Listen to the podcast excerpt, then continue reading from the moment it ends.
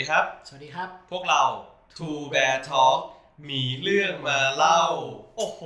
พร้อมกันอีกแล้วแม่งคมดีว่ะชอบ โอเค EP นี้ว่าไงดีฮะ คราวที่แล้ว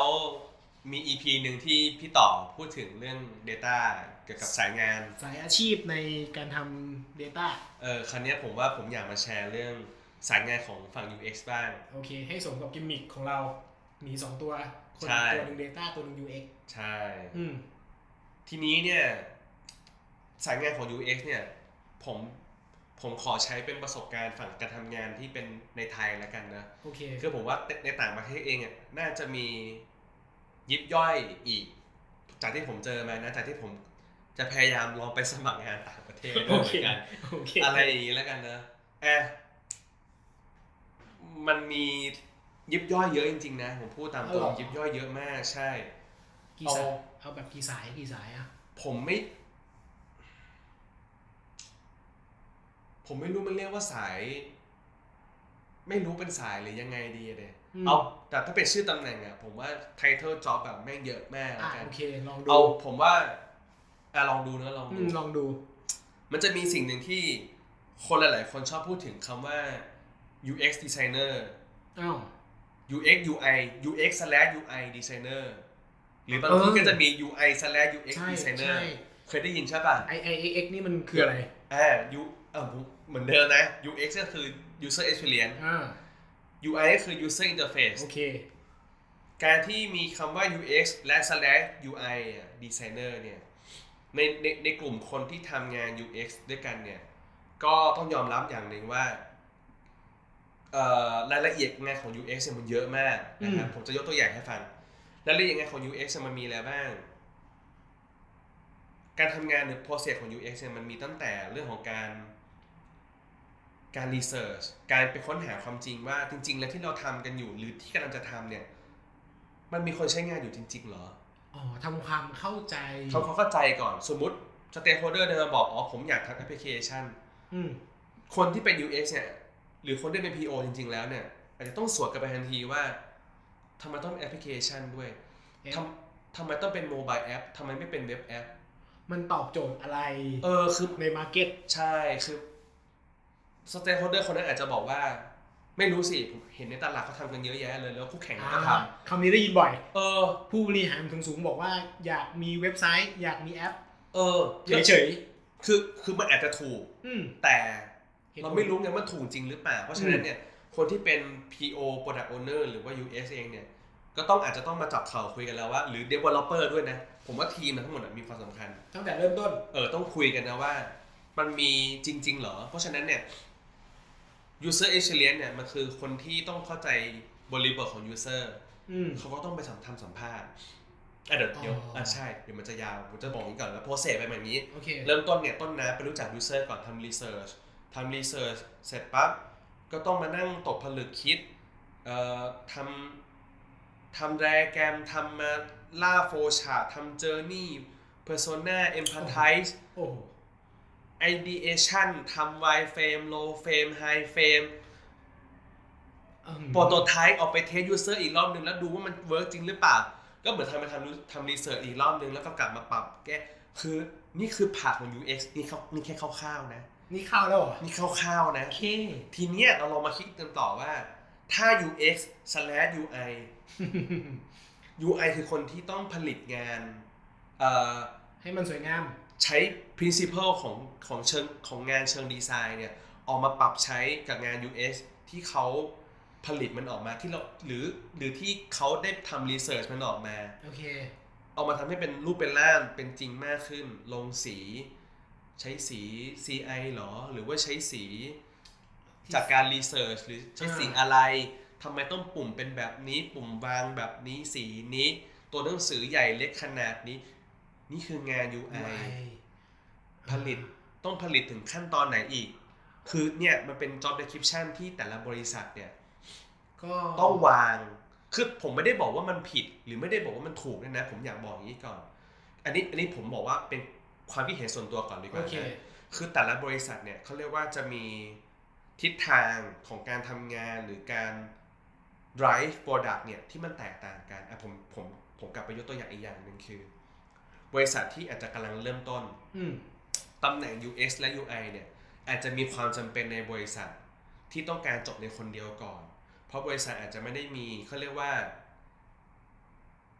เขาเรียกว่า เงินทุนด้วยอะส่วนหนึ่งในการจ้างงานอืมที่ที่หลากยัหลายอ่าที่หลากหลายที่แยกเฉพาะเจาะจงอาจจะแค่ยังต้อไม่งการมีคนหนึ่งคนให้ทุกอย่างอ่ามันอาจจะไม่ผิด เพราะอืมว่า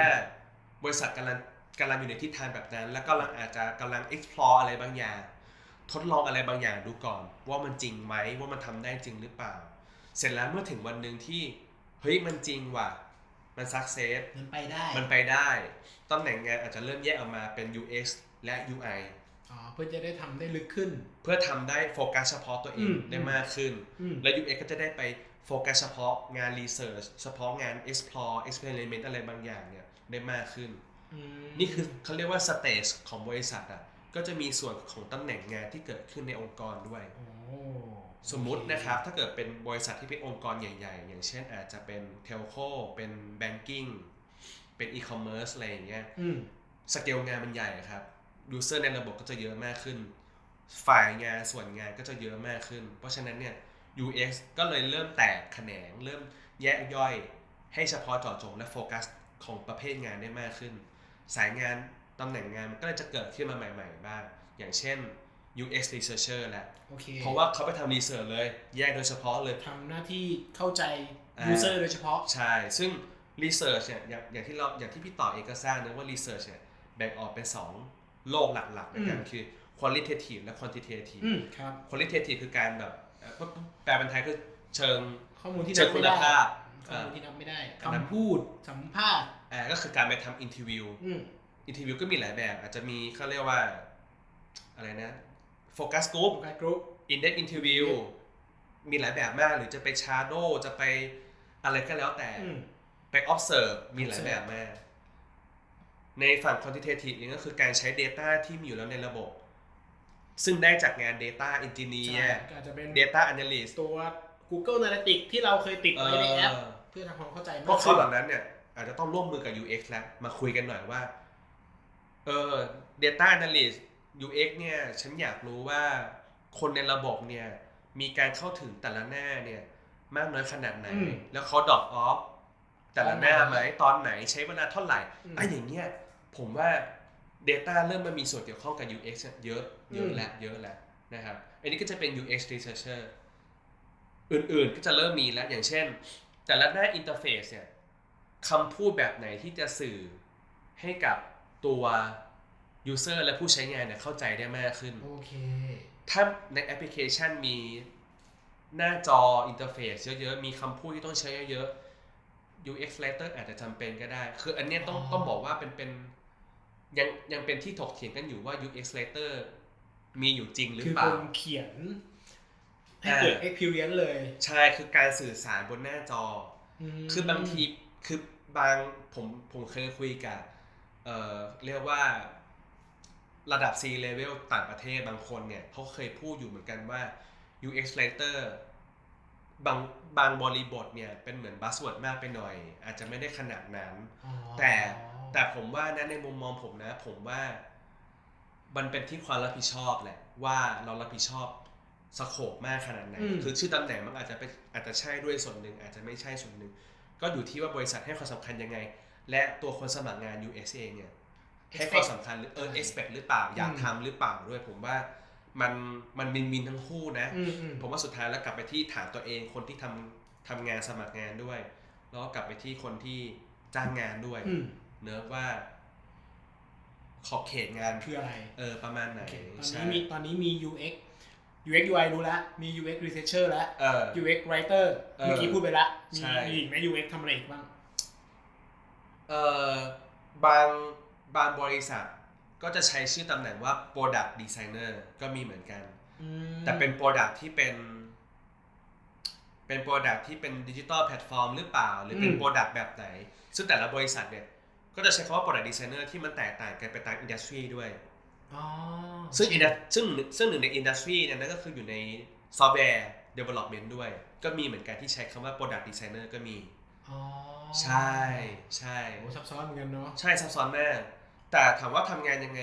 ผมว่าจากที่อ่านมานะ ก็คือทำงานเหมือน UX designer เนี่ยแหละโอเคอืมคล้ายๆกันครับ แต่ว่าเขาใช้ชื่อตำแหน่งว่า product designer ก็คือออกแบบหน้าตา product ยังไง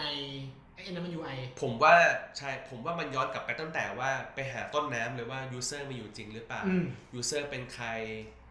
แล้วก็ไล่ลงมาทำ test หา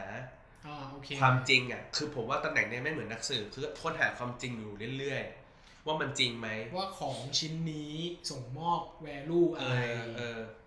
คือหน้าที่ความรับผิดชอบของ UX designer product designer เนี่ยมันคือการไม่ใช่แค่รู้จัก user อย่างเดียว แต่ต้องรู้จัก business ตัวเองด้วยอืมรู้จักกับ stakeholder รู้จักกับ product owner รู้จักกับทีม development ด้วยอืมเพราะว่า developer เองก็จะมีความจริงอะไรบางอย่างที่มันแฝงอยู่ เช่น พี่ไม่รู้เหรอว่า user ที่ใช้ Android ส่วนใหญ่ กดแบบนั้นกดแบบนี้ หรือผู้ใช้งาน iOS เขามีการวางปุ่มแบบนี้ไม่เหมือนกับ Android คือแบบพวกนี้เนี่ยสุดท้ายแล้ว UX อะต้องทำงานกับทุกฝ่ายทุกคน เพราะเขาถือข้อมูลที่มันมีความสำคัญอยู่อืมเราอะเป็นเหมือนคนที่ปฏิปต่อระหว่าง user และทีม development และ stakeholder และ business ไม่แน่ คือมันแบบมันเยอะมาก งาน UX มันหนักมากนะ เห็นไหมเออมันดูใช่มันดูซับซ้อนหซับซ้อนหลากหลายซับซ้อนยิ่ง ยิ่งถ้าเกิดบริษัทไหนบอกว่ามีแค่ตำแหน่งเดียว หรืออาจจะมีแค่คนเดียวเนี่ยทำทุกอย่าว่างต้องดูแล้วว่า stage ในการที่มีคนคนเดียวเนี่ยทำอะไรบ้างรู้เรื่อง ถามว่าผิดไหมก็ไม่ผิดอย่างที่บอก ถามว่าอืมถูกไหมก็อาจจะไม่ก็อาจจะไม่ได้ maximize ก็อาจจะไม่ขนาดนั้นใช่ใช่ครับอืมตำแหน่งที่เกี่ยวข้องอีกก็ ชื่อตำแหน่งเนี่ยจะคล้ายๆกับ UI designer คือ visual designer คือทำงานเหมือนกันอ๋อก็คือคืก็คือออกจาก จากประสบการณ์ผมนะทำงานเหมือนกัน แต่นั่นแหละกลับไปที่บริษัทอีกเหมือนเดิมว่า แต่ละบริษัทให้นิยามและ job description ของตำแหน่งนั้นว่ายังไง ยกตัวอย่างเช่น ผมไปอ่าน job description ของ visual designer อืมของ Google มาอืมซึ่งใน Google เนี่ย visual designer เนี่ยทำถึงขั้น wireframe เลยนะโอเคคือคือเขียน wireframe คุยกับ UX designer ด้วย แทรกแป๊บ wireframe คืออะไร โอเค wireframe คือการสเกจ ไอเดียคร่าวๆของไอเดียนั้นๆที่จะทำยกตัวอย่างเช่น สมมุติว่าในหน้าแอปพลิเคชันเรามีหน้า login อยู่อืมในหน้า login เนี่ยในความเป็นจริงแล้วอะจะต้องแบบลงสีลงโลโก้โอเควาง alignment ตัวอักษรนั่นนี่ให้แบบเป๊ะๆสวยๆ แต่ว่าเราจะย้อนกลับไปในแบ็คกลับกลับไปเวอร์ชันก่อนหน้าคือ ผมอยากรู้ว่าคร่าวๆอะโอเคเอาแค่ตำแหน่งคร่าวๆคำว่าคร่าวๆคือการวาด อาจจะเป็นการวาดด้วยดินสอวาดด้วยปากกาหรือว่าด้วยโปรแกรมอะไรไม่เป็นไรถ้าลงด้วยโปรแกรมเนี่ยมันจะเรียกว่า high fidelity แล้วมันจะเป็นเหมือนกับเป็นเป็นเป็นเป็นขั้นที่แพงขึ้นโอเคคือมันคือมันเป็นการลงโปรแกรมไงโอเคแต่ low file คือการกลับมาที่เวอร์ชันถูกทำไงโอเคก็ได้ให้แบบลงแรงน้อยแต่เข้าใจ คือจริงๆ หน้าที่ของ wireframe คือทำให้ไอเดียที่อยู่ในหัวเนี่ย มันออกมาเป็นภาพที่จับต้องได้ก่อนในเบื้องต้น เพื่อสื่อสารกันภายในทีม โอเคหเข้ารือใจถ้ามันสวยมากขึ้นก็เพื่อสื่อสารกับลูกค้า โอเค หรือ stakeholder ผู้ที่ไม่ได้เข้าใจเรื่องคำว่า wireframe อะในในบางบริษัทนะโอเคในบางบริษัท เข้าใจละเอ้ยเออกลับมาที่ visual visual designer ของ Google อ่าใช่ก็คือแบบผมคือผมเคยไปอ่านมันมีความรับผิดชอบถึงขั้นที่แบบต้องทำ wireframe ซึ่งผมถามว่ามันผิดไหมผมว่ามันก็ มันก็ไม่ผิดเหมือนเหมือนเหมือนอย่างที่อ่าบอกแหละคือ มันอยู่ที่ว่าคนคนนั้นน่ะอยากรับผิดชอบหน้าที่มากขนมากน้อยขนาดไหนอืมอะไรอย่างนั้นใช่ครับอืมผมว่าตำตำแหน่งงานในใน Google เองยังมีอีกตำแหน่งเยงานอะที่น่าสนใจอีกอันหนึ่งคือ ผมเคยไปหามันมีคำว่า UX engineer ด้วย มี engineer ละเออมีคำว่า engineer ครับเข้ามาเกี่ยวข้องทำไมที่ผมอ่านมาคือเขียนโค้ดครับ HTML CSS แล้วก็ JavaScript ก็คือตัดตัดหน้าเว็บ ถูกไหมทำหน้าเว็บแหมผมไม่เคยทำงานใน Google ด้วยผมก็เลยตอบได้ไม่โอเต็มปากโอเคแต่ผมเข้าใจว่าน่าจะต้องขึ้น เรียกว่า prototype ที่ต้องใช้ในการ coding หรือที่คลิกหรือได้อ่า interact กับ user อ่าได้เข้าใจเออผมเข้าใจว่าอย่างนั้นนะ เพราะว่าจากที่ผมทำงานมา UX ที่ใกล้ชิดกับ developer เนี่ย มันจะได้เปรียบมากว่าถ้าเรารู้ limitation ของ developer อืมเราจะคุยกันได้เร็วมาก เฮ้ย dev dev เนี่ยพอดีเราไป research มาหน้า front เนี่ยมันสามารถใช้เอ่อสคริปต์ตัวนี้ได้ เราลอง run ดูแล้ว แล้วมัน work มากในเราเอาไป integrate กับตัวตัวเดิมที่ตัวมีโค้ดยู่เอออะไรอย่างเงี้ยอ๋อออะไรอย่างเงี้ยผมว่ามันเป็นการสื่อสารกันภายในทีมที่เร็วขึ้น ลดงานอะไรบางอย่างได้เร็วมากขึ้นอืมถ้าถามว่าถูกอีกไหมผมจะพูดเหมือนเดิมว่ามันไม่ได้มีอะไรถูกและไม่มีอะไรผิด มันอยู่ที่ว่าคุณอยากทำงานอะไร และบริษัทเขากำลังหาคนแบบไหนอยู่ ให้ดูถ้าที่ job description ถ้าคุณแมทชิ่งและคุณพึงพอใจกับงานที่คุณกำลังจะทำกำลังจะได้รับมอบหมาย ถือว่าวินนะครับอืมวัน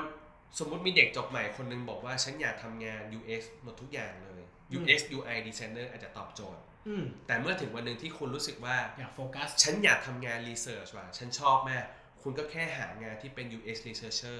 แค่นั้น อืมโอเคสโคปหลักๆมันคือการทำความเข้าใจ user ใช่ ออกแบบผลิตภัณฑ์ที่มันตอบโจทย์นั้น ใช่ และทำหน้าตาที่มันส่งมอบไปรู้นี่นี่คือทั้ง flow ใช่โดยประมาณใช่ส่วนไส้ในมันจะเป็นยังไงก็อยู่ที่ว่าบริษัทไหนซอยใช่ซอยโปใช่ยังไง แล้วจริงๆมันมีเรื่องเลเวลของการทำงานด้วยนะ เด็กจบใหม่อ่าซีเนียรีโอเคผมว่าเรื่องนี้เดี๋ยวเรามาคุยกันเทป EP กันต่อไป เป็นดีกว่าเรื่อง career path แล้วกัน เตรียมตัว skill set ไม่รู้แหละ ผมว่าอ่าน่าจะประมาณเนี้ยโอเคได้เนอะดีไหมดีอยากรู้เหมือนกันครับโอ้โห เจ็บคอเลยถ้างั้นสำหรับ EP นี้พอไหมพอครับ ประมาณนี้เนาะเนาะประมาณนี้โอเคถ้าเกิดใครมีใครสงสัยเรื่อง US Career สายงาน UX ก็ลองถามเข้ามาดูแล้วผมจะลองหาคำตอบมาตอบให้ หรือว่าถ้ามันมีอะไรที่ specific มากหรือแบบเฮ้ย คนคนๆเนี้ยน่าจะมาให้คำตอบพอดีอะผมอาจจะเชิญมา เดี๋ยวไปถามมาให้ เชิญหรืออาจจะเชิญมานั่งคุยใช่ดีไหมมีอะไร comment ไว้ inbox ไว้ที่เพจ facebook.com/2beartalk นะครับหรือไม่ search ภาษาไทยมีเรื่องมาหมีมีเรื่องมาเล่านะครับรับผมสำหรับ EP นี้ ขอบคุณครับ ขอบคุณครับ